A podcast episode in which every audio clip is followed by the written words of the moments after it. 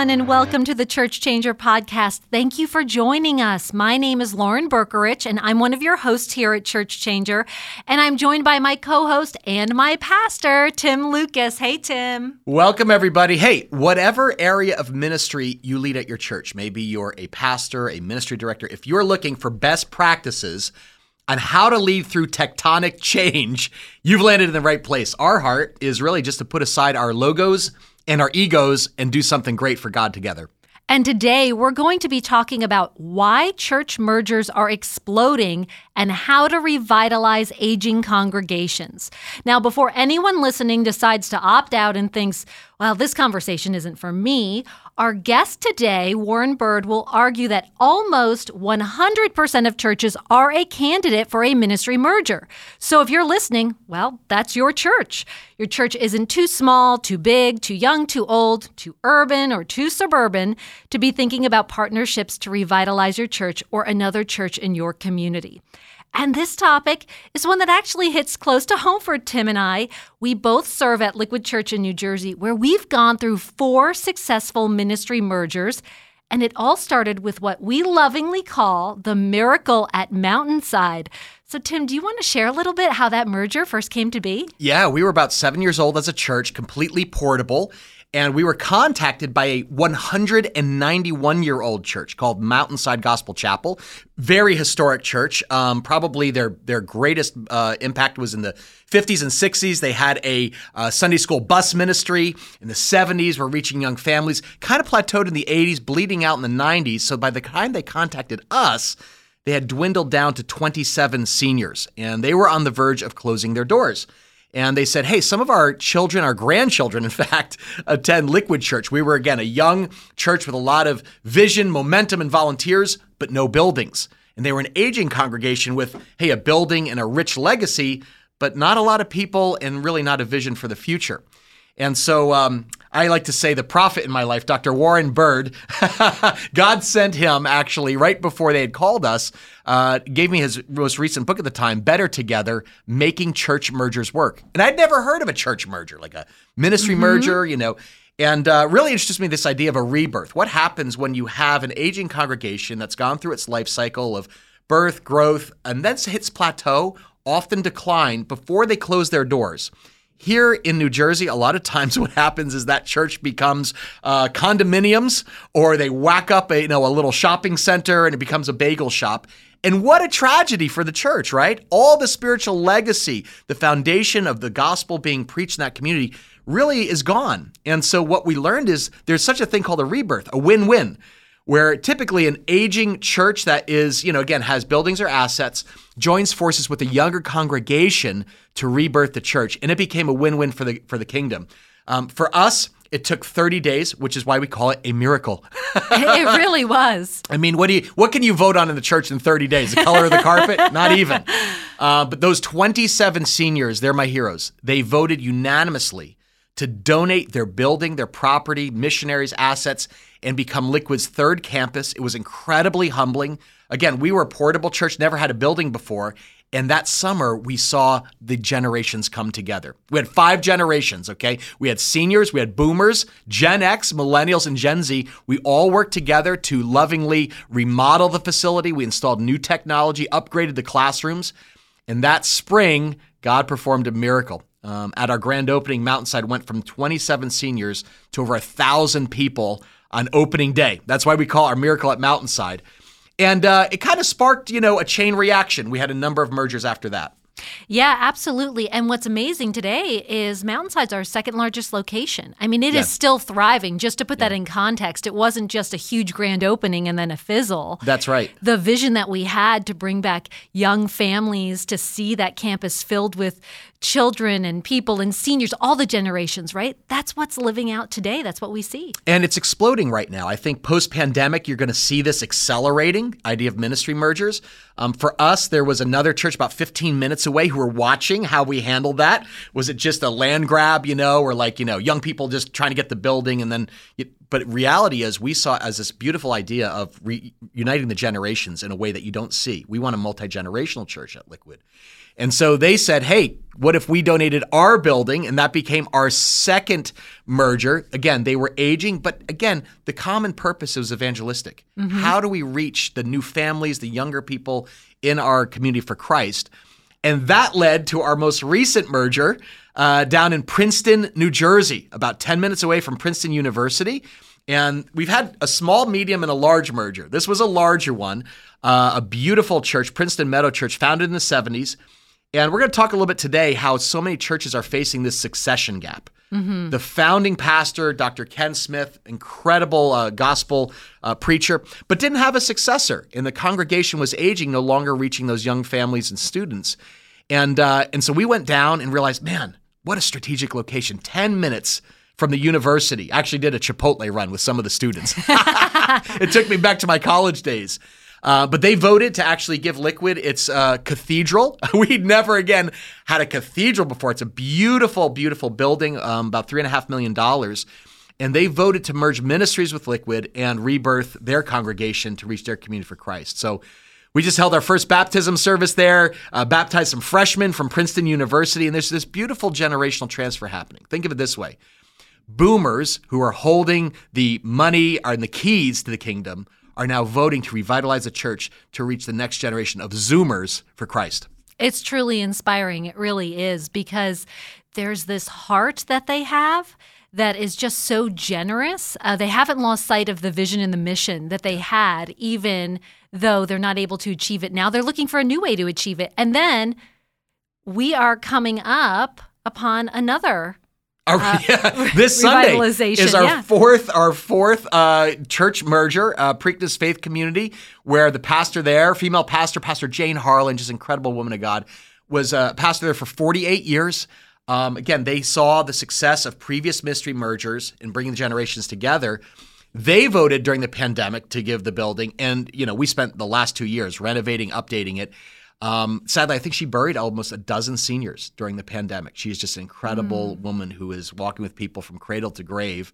And uh, and we're opening up this Sunday as our grand opening. We had about 200 people at the rehearsal service, volunteers, etc.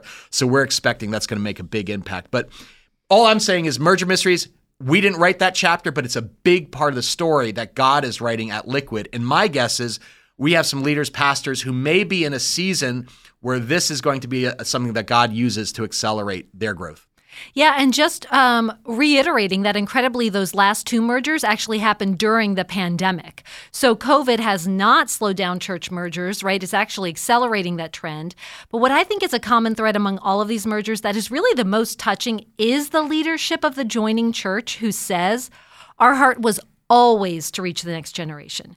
So we have to be open handed with what God has given us because ultimately, we want to see those buildings filled with children again. We want to see lives given over to Christ. We want to see baptisms, the gospel spreading in our community.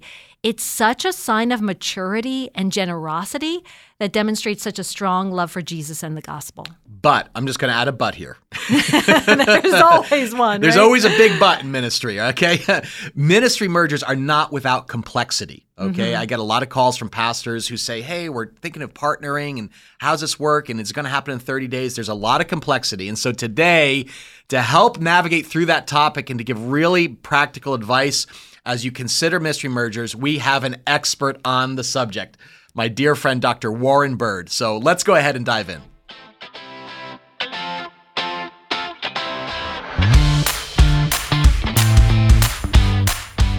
We are so excited to welcome Warren Bird to the podcast. Welcome, Warren. Hey, I have just loved hearing these stories. How inspiring. This is what it what really matters. Lives changed for Jesus. Now, those of you who don't know Warren, he is a treasure to the global church. He is the senior vice president of research and equipping at the ECFA. That stands for Evangelical Council of Financial Accountability. So you've probably read some of his research but he's an award winning author. I think has received the Gold Medallion Award. I know you would never mention this, Warren, but has authored or co authored over 30 books, many on cutting edge churches, is really kind of a, a global expert on mega churches, multi site, and church mergers. And so, Warren, you're not just a writer and researcher, you're also an ordained minister.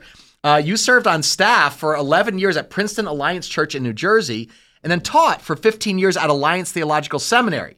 So the truth is, that's just scratching the surface of his So resume, true. Lauren. it is. Warren has forgotten more than I actually know.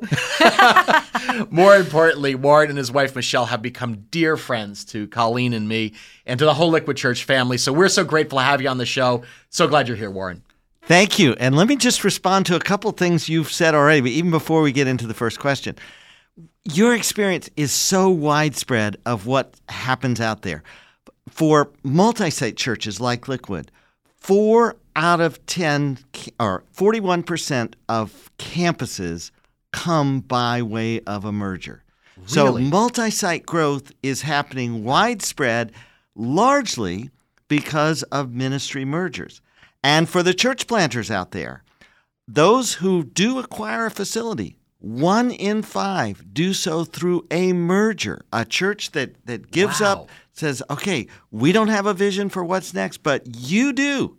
So you come in, take our zoning, our facilities, our prayers, our heritage, you start it all over. So that's at least two avenues that are just flourishing as churches are saying, hey, this merger might be for us. And that's just to tease the topic a little bit as we jump into our question. That's incredible. I remember hearing one out of three multi site campuses came out of mergers. Now it's accelerated. That's almost 41%. 41%, yeah. And then you're saying it's actually a church planting strategy. 20% of new church plants are coming through a ministry merger. Correct. Fascinating. So COVID has accelerated this, Lauren. Yeah, absolutely. And so, continuing to lay the groundwork for our listeners um, around the state of the church, Warren, in your book, Better Together Making Church Mergers Work, you shared a startling statistic, right? That 80% of the 320,000 Protestant churches in the U.S. are plateaued or declining. Can you help explain the phenomenon? What's happening with the church? Where are we today? Okay, now you say today, so let's let's first start with pre-pandemic. Okay. And and everything I say you're going to find in the book Better Together by Jim Tomberlin and Warren Bird and my good colleague Jim. I, I got to do the research and a lot of the storytelling and and re, and finding, but Jim Jim's voice is in the book, so I want to give credit to him. But but now yes, eh, let's let's start with pre-pandemic. 80% of churches were plateaued or declining. That means that they were either holding even or they were losing ground. Now, on the one hand, historically, that's really not that unusual. Yes, in times of revival or church planting, you know, you have these bursts. But that's a steady, and it's across denominations, it's across sizes. And, and in some ways, you go, well, is that bad? Well, yes, my neighborhood is surrounded by people who don't yet know Jesus, and that just this morning at the gym, I invited somebody to church. So there, there's always room for one more, and we always want the growth. But many churches that, that are maintaining, even in, let's say it's a declining community where industry is leaving and people are moving out, if they're mm-hmm. maintaining, you know, that's a gain. If they are caring for shepherding the souls mm-hmm. that God has brought, that's a win. But the question is, is there more? And could could growth happen? And could mergers tie into it? Now, before we answer any of these questions, let's talk about the pandemic. The pandemic was an accelerator of what was there. So churches that were financially fragile and on the borderline of mm-hmm. survival coming out of the pandemic, it's kind of like, oh, we just and and sadly, so many of those churches did not during the pandemic reach out, build bridges. They kind of hunkered down and waited for the people to come back, mm-hmm. and they're not coming back. So there there is already and there will be a significant upturn in the amount of churches that are saying we need help. Is merger one of God's options? No, that's that's really good to point out that the state of the church has changed pre-pandemic, post-pandemic, right? You can never I don't think we're ever going backward. Things have changed. Hey, just a friendly reminder everybody as you're listening and you're realizing already that everything Warren says you want to be writing down. just want you to know that we are going to recap our conversation with him in our leader guide and we'll include some extra bonus resources there for you. So don't panic. You can get your hands on that at churchchanger.com slash podcast. Now, Warren, when we talk about church mergers, traditionally we've heard, you know, I think people think of two declining churches coming together like in a last ditch effort to survive. And I remember reading your book, you called it the ICU model. As in intensive care unit, and we all know where that leads. Yes, I remember you put it even more vivid terms. You said, Imagine a husband and wife, and they're lying on a gurney in the ICU, and one reaches out their hand to hold the other, and they both die together.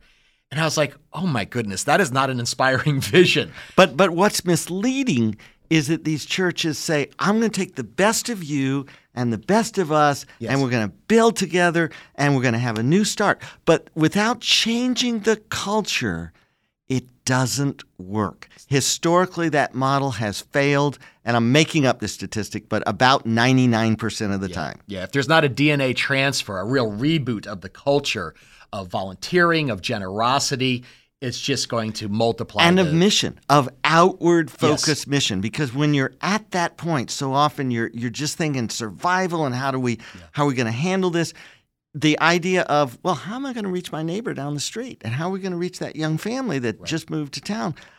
Is just so far from your imagination that you don't think god can do it again. But there's a multiplier impact when you have a dying church merging with a growing church. So the two dying churches saying, "Hey, I'll take your 15 and I have, you know, 40 people and now we'll have 55 people." Typically doesn't work. But if you take your 15 and you take my 150 or 200, all of a sudden there's a multiplier and you end up with a church of 4 or 500. Essentially those two churches are at very different life stages. So what does that look like? Describe the typical leading church and joining church. okay so when you dance one has to lead Right. and one has to follow. Now, often it's the larger church, but more often it's the church with the momentum, the church that is having an impact in terms of outreach and discipleship and the excitement and the buzz.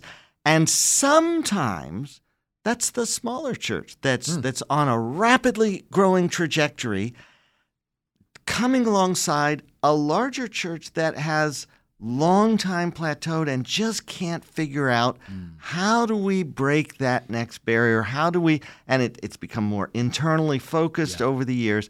So but the key is it's one church that sets the pace that has the dna mm-hmm. that is the momentum and the other church saying we will become you. Right. Okay. and we will give up our DNA, Mm-hmm. not our spiritual heritage, not our foundation on the gospel, Right. not an awful lot of things, but how we do church, there's something blocking, maybe even something toxic that's preventing us from finding that new Mm. chapter, new, you know, uh, it, it's kind of like mountain climbing. You, you go up and you, and you're on a level. Are we are we at the peak about to go down or are we just on the level getting ready to go up? And that discernment of where are we in the life of the church is real hard and that's where merger discussions often happen and you want to do that before those discussions before you're going way down the hill and it's crashing and people are and it's it's it's often beyond the point of no return So, Warren, we mentioned the impact that the pandemic has had on so many of these churches that were declining. Maybe they've reached this point of no return. So, are you seeing at all a culture where those churches are more likely to embrace ministry mergers now? Yes. Um, sadly, um, necessity drives certain uh, decisions, but there's also this idea of mission. We people follow vision. Mm-hmm. And during the pandemic, there have been churches, and may I brag on Liquid Church? You did hunker down and circle the wagons, would not in any way describe what you did during the pandemic. You use this as a strategic opportunity to say, all right, we've got different limitations, but there are lots of ways we can reach out as a church. And those churches that did that are emerging from the pandemic and now they're they're the first out of the gate with the momentum and other churches who sadly did the opposite during the pandemic are saying, please come put your arm around our shoulder. You know, how can you help us out? Can we partner together? And that is only on the rise coming out of the pandemic. Know, another surprising statistic, Warren, that you share in your book with Jim is that you believe almost 100% of churches could be a candidate for a ministry merger, which means this conversation is applicable to essentially everybody listening. So, are you saying, like, whether you're a church planter or a 100 year old church, eh, urban or suburban, regardless of your size, you'd be a candidate for a merger? Absolutely. And Liquid's story that you recounted at the top of this podcast plays that out. It's easy to think, oh, it's only the survival desperate churches that that you know are in big economic trouble that go into mergers. Well, they may be a large portion, but they are certainly not all. You mentioned the Princeton example of of we need a succession. How are we going to hand off? What if Liquid Church was the succession of becoming a candidate? That's becoming a part, a campus of Liquid Church. That's one of I think Jim Tomberlin and I outlined 12 different motivators in the book that lead into a merger. So so given that there may be any number of reasons. There's there may be a church of one predominant ethnicity here and another predominant ethnicity there, and they both realize, you know, we really need to look more like what heaven's going to look like. Could we partner together? And as they partner together and there's good chemistry, could we even carry that organically further into a merger? All kinds of exciting motives for a merger, and therefore, 100% of churches could either be that lead church or that join church or follow church. Now, I, I, feel like for most people listening, right, we're promising them practical tools and tips. And so they're wondering, okay, 100% of churches, okay, we're all candidates. But how does that conversation actually happen? And I could see it as a growing church. Well, they don't want to seem predatory, like, right. oh, we're just looking to go out and take over your church. A dying church may not know who to turn to. Who do we look to? Who is a growing church? So Warren, how does that process even okay. get started? That's that's really good, and and we're going to take a little while. We agreed before we went live. Yeah, uh, we're going to really unpack this a bit. So first, who initiates? Yeah. Stereotype may think, well, only the I don't know what your stereotype is, but I want to tell you three different solid sources. One is the potential joining church saying, you know, we need help um, and and through a relationship, um, kind of feeling out the way with churches they know. The other is a, a, potential lead church reaching an arm over the shoulder of another church. How can we help? And genuinely feeling that way. Yeah, uh, yeah. Tim used the word er, earlier, you know, predatory or land grab and and all that. And and yes, I've seen that a handful of times in my research, but the vast majority, the vast majority is a true kingdom motive to say, I want, you know, eh, the tide lifts all the boats as it comes mm. up. How can I help you thrive? Yeah. And maybe it leads to a conversation that that um, ends up being a merger, and maybe not. Maybe we just help you and love you and, and help you get relaunched. A third source is a denominational person, an outside consultant, and somebody saying, you know, I'm working with you you really need to mm. to do a merger. Mm. And and uh, given my denominational authority or my consultants, you've you've paid me and asked me to make a recommendation. Uh, let me walk you through a merger. You know, I've had some pastors say, uh, you know, particularly church planters who've said, "Hey Tim, mergers are a big part of your story. How you move from portable to permanent. We'd love to do the same thing." And then they start asking, like, so how do you do that? Do you go like cold calling, like knocking on the doors of churches that you see in your in your five mile radius and say, hey, you guys look like you might need some help? It always strikes pastors as so inauthentic, as something that doesn't feel relational. I think key word there is relationship. And for us, one of the big pieces is it really have to have a kingdom heart where you're saying, if nothing comes of this, we want to help other churches win. It's mm-hmm. not enough mm-hmm. for our church to thrive. We want all churches in our 10 mile radius of our city to flourish. And so, uh, oftentimes, I'll tell those pastors when we're coaching them, I'll say, it's about actually, will you slow down to take the time to take some other pastors out to lunch and ask how you can come alongside and help them? And that may, they may say, could we borrow a worship leader? in two weekends, we don't have a vocalist. And if you're willing to do that and build relationship, if nothing else, you have a friendship. You've now got a gospel partner. You're saturating the city together.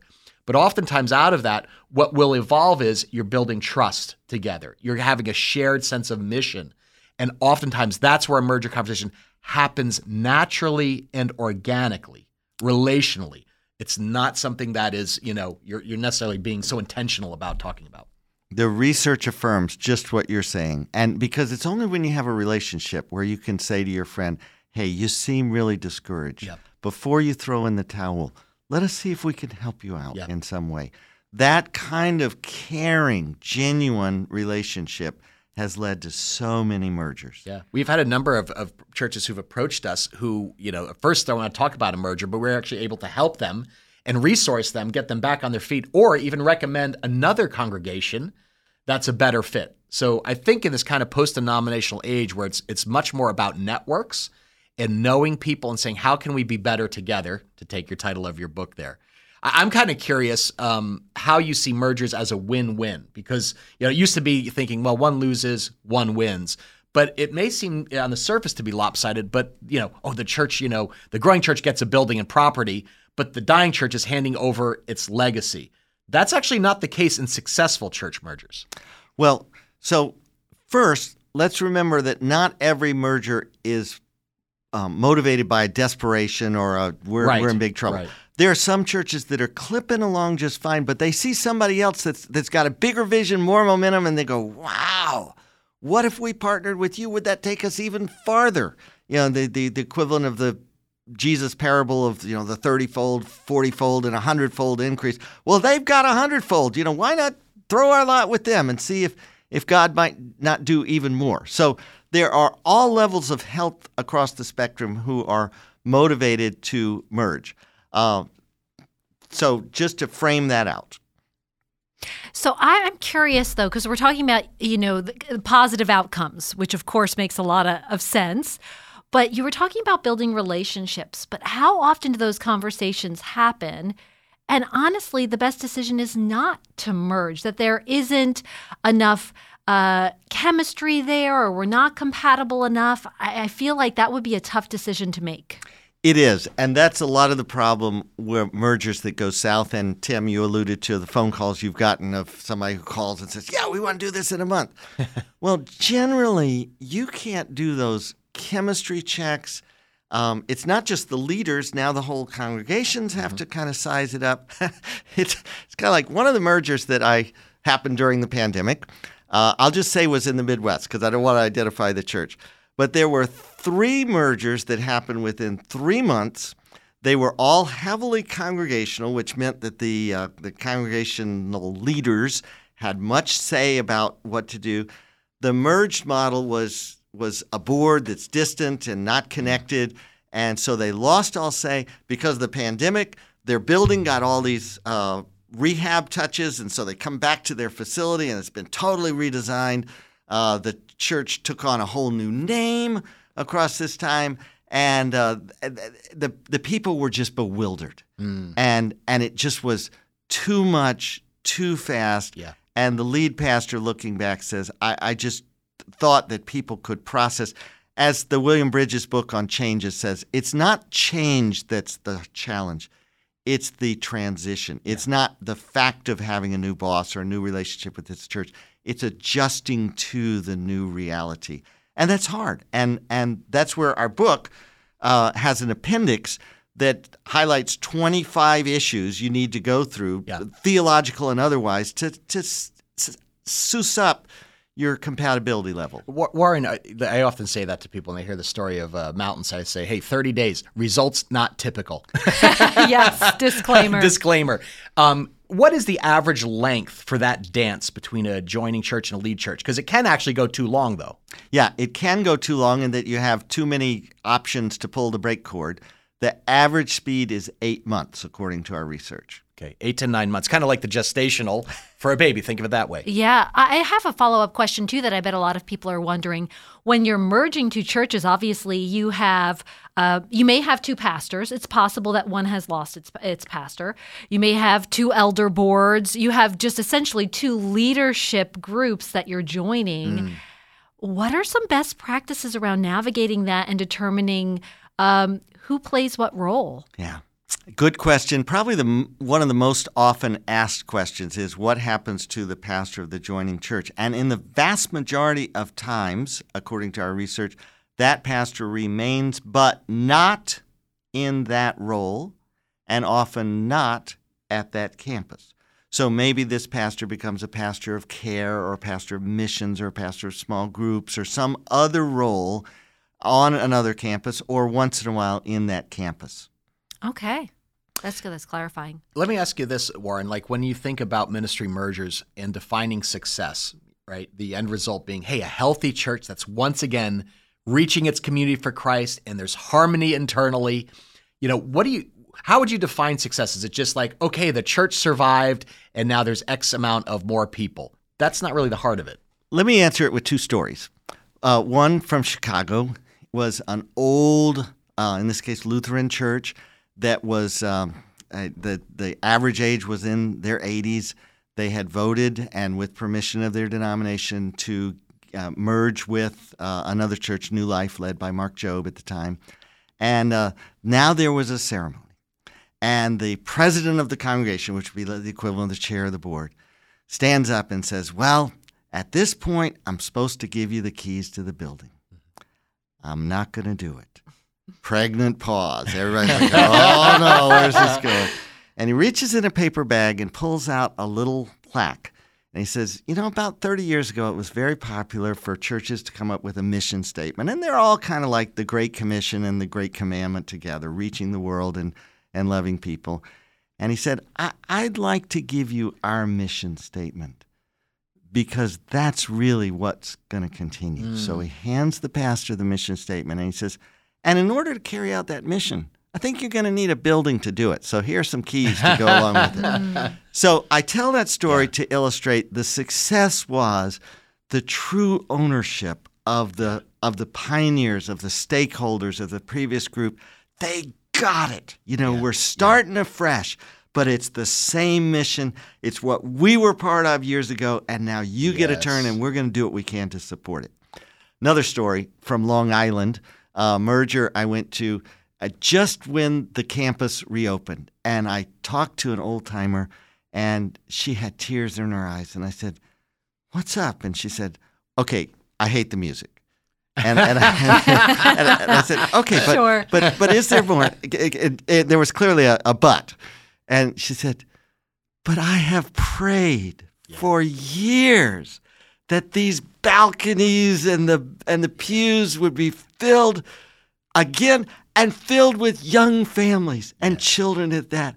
And today I am just moved to tears to see all the children that are going to hear the gospel because we made the decision to say, let's have a new start. Yeah. So it's the fruit of a new season and a new start. It's that evangelistic heart yeah. that's behind it. Uh, it's funny. I remember in our first merger when we met with their elder board, and yeah, I said, "Hey, I, respectfully, I, I don't know much about your church. Have you been to Liquid? And they said, Oh yes, we hate your music. We actually we actually bring earplugs. And I said, appreciate your candor. Uh, but can I ask then why would you want to be a campus of Liquid? And they said, because you're baptizing our grandchildren. And what they said is they the passion for the gospel, they recognize that, you know what? The message never changes. The gospel's timeless, but our methods need to change. And so they were willing to give up their comfort in order to reach the next generation of, of Christ followers. And this is so critical. This is this is the difference between a bank merger and a people merger. Mm. A bank merger doesn't care about the staff yeah. and all that. Mm. They care about their bottom line, which right. is dollars. A ministry merger cares about people and not just the people to be reached, but the people who have given their hearts yes. and tithes and souls and Saturday work days and everything to make this facility and the story of this church what it is today that we now entrust in you, young yes. whippersnapper, to see can you do again yeah. what God did through us. Yeah. Many years ago in our memory. There's humility required from both oh, sides. Yes. I mean, extraordinary sacrifice from the previous generation, but humility, I think this is so important. that the, the, the leading church recognizing, you know what? We're not here because we're somehow smarter or more clever or have all edge. the answers, right? We're standing on the shoulders of spiritual giants, mothers and fathers who went before us, laid a very painstaking legacy in that community. And so we're actually just joining the work that Jesus has been doing long before we ever arrived. I remember at one of our, our rebirth ceremonies, um, we actually uh, had a foot washing ceremony of the previous senior pastor as well as June Bergaller who was a 70 year old woman who had been teaching fifth grade boys Sunday school for 45 years. Mm-hmm. I was like, I'm washing your feet because you're going to be much closer to Jesus in heaven than we are. But honoring that and saying, you have a place in our church. As a younger church, we actually need spiritual fathers and mothers who have experience, miles on the odometer, walking with Jesus. So for a lot younger churches, one of the blessings is receiving that spiritual maturity and depth that will actually grow you as a church in depth, not just breadth. Well, I think about some of those elders and the countless number of young people they have mentored Yes. and shepherded. Yeah. It's incredible. Actually, the blending of those generations is so beneficial to everyone involved. It's really incredible. And I visited the mountain campus with my in laws, who are 20 plus years older than me. And June reached out, noticing a little gray hair uh, and her counterpart and my father and mother in law. And uh, made them feel welcome, which which is so important. This multi generational effort.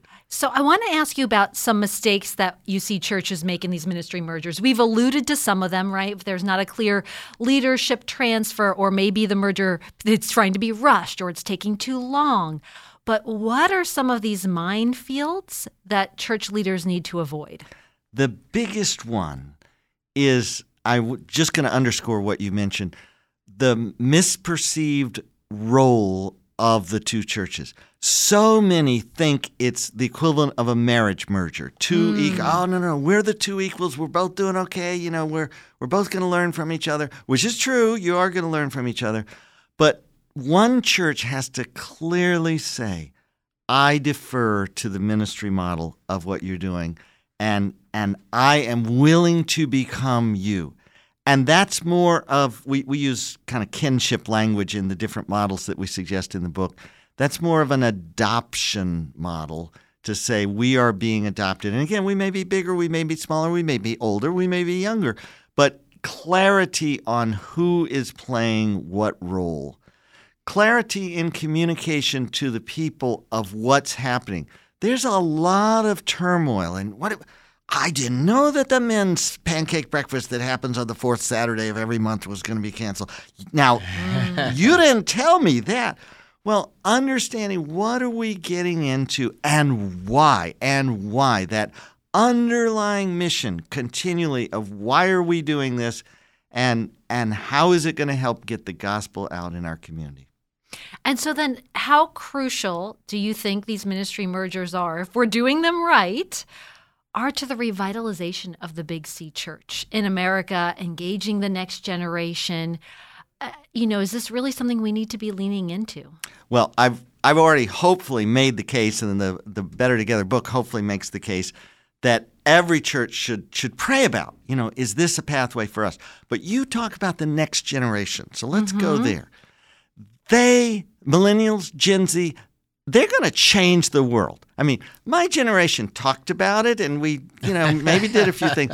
Their generation, they really believe they can, and they're going to do it, and which means they're willing to throw anything out, and they're willing to start anything afresh. Mm-hmm. So there is not the loyalty to an institution that there was in previous mm-hmm. generations, and there is a passion for cause. Yeah.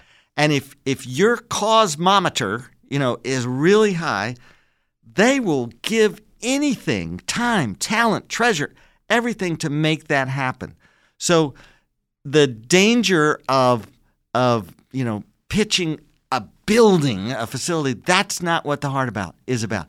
The vision has to remain high and and in the forefront. Let me land this section by giving the four questions that churches often ask. And I, to us in consulting, and it's the only thing that we put in the book three different times because we want to make sure everybody saw it and we've gotten such good feedback on it. So let me give you four questions to ask, and that will help you discern the Lord's leading in the next step in merger for you. One, would our congregation be better by merging rather than remaining separate?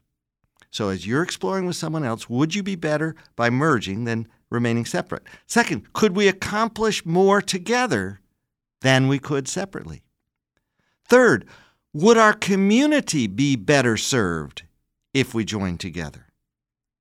And fourth and finally, could the kingdom of God be further enlarged by joining together? Four good questions to think about.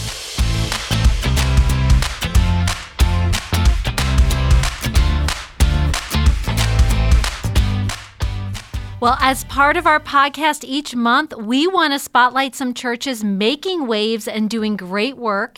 It's not just about giving them a shout out, but it's about pointing you in the right direction. So, for anyone working in ministry, a great habit to form is taking the time to explore the work of other churches. So, today we wanted your take on this, Warren. I'd love for you just to share with us a church who has successfully served as a lead church within a ministry merger, revitalizing congregation in their community. What can we learn from them?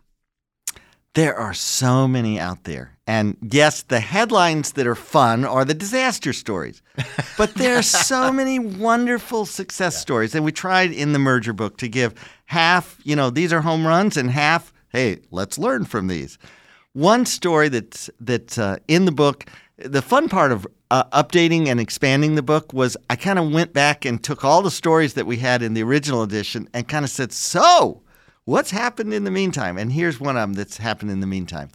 Down in Florida, in Miami, a hundred years ago, there was a First Baptist Church type of uh, church begun, reaching their community. And as they grew and the Lord blessed them, they planted other churches uh, in the surrounding area. And and one of those in particular that became known as Christ Fellowship Miami, uh, not technically in Miami, just flourished to eight, 10,000 people. Meanwhile, the old First Baptist campus um, was on a long historic decline. The neighborhood was changing. There were any number of factors. So, so along comes a certain season when the daughter church comes back to the parent and says, Can we help revitalize you? Mm. And they came full circle in that now what was then First Baptist Miami and has a new name now um, has become a campus of Christ Fellowship, yet one of many campuses, and is just flourishing today and is reaching the new neighborhood there afresh with the momentum and insight from uh, from their child helping out. It's a beautiful full orb story. And if Jesus doesn't return, who knows what, you know, 20, 40, 50 years down the road, uh, there may be another iteration of that cycle. You know, I've got a great example from an urban congregation. Uh, my friend Brad Leach, who is lead pastor of City Life Church down in Philadelphia, um, he was in our coaching network. We do a coaching network for lead pastors here at Church Changer. And in 2018, Brad was approached by a very historic uh, ethnic congregation in the heart of South Philly about potentially merging. It's called Calvary Temple. They're in Packer Park, again, historic, founded in 1925, and they served about 600 families um, at their height. But they had aged, they were plateaued in the 90s, and they had contracted to a congregation of about 150 people, including children. And together, Pastor Brad from City Life and Pastor George from Calvary Temple, they just started having lunch together. Brad saying, How can we help? Again, there's that organic relationship, the friendship first. But then they started dreaming what could we do to reach a new generation of city dwellers together? And nine months later, just like you said, Warren, it's about the gestation of a baby. The two congregations actually joined forces and merged. And here's the cool part City Life served as the lead church. They were portable. So this was the first building they ever received. It was an $8 million facility. Wow. I, I just visited it with Brad. It's absolutely incredible.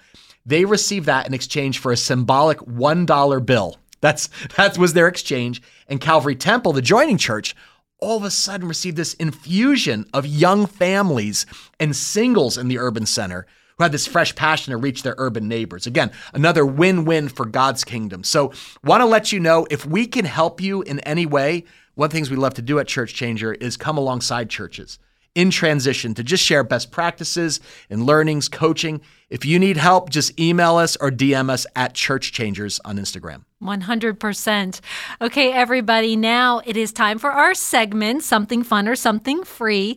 On each episode of Church Changer, we always want to end on a high note. So, throughout this episode, we've been referencing the book Better Together Making Church Mergers Work by Jim Tomberlin and our guest, Warren Bird. So we actually want to give away a few copies. That sound good to you, Warren? Absolutely. All right. So, guys, all you have to do to get your copy, to get your chance to win that copy, is go to our website. And oh, Warren says he's going to sign them. He'll offer that he'll sign them. I like that. Ooh. Even better. I like that. I think that'll give the special, like, mojo for the book. Or help them on eBay to uh, make a little money.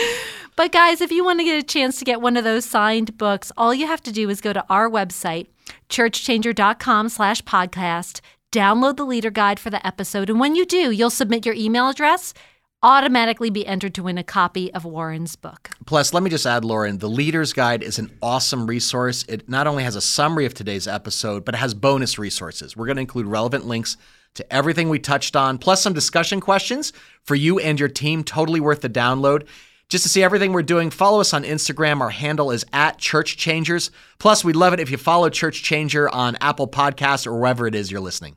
If you enjoyed the show, leave us a rating or review. Help us get the word out. We would be so appreciative. Thanks again for joining us. We are rooting for you. We cannot wait to chat more next time.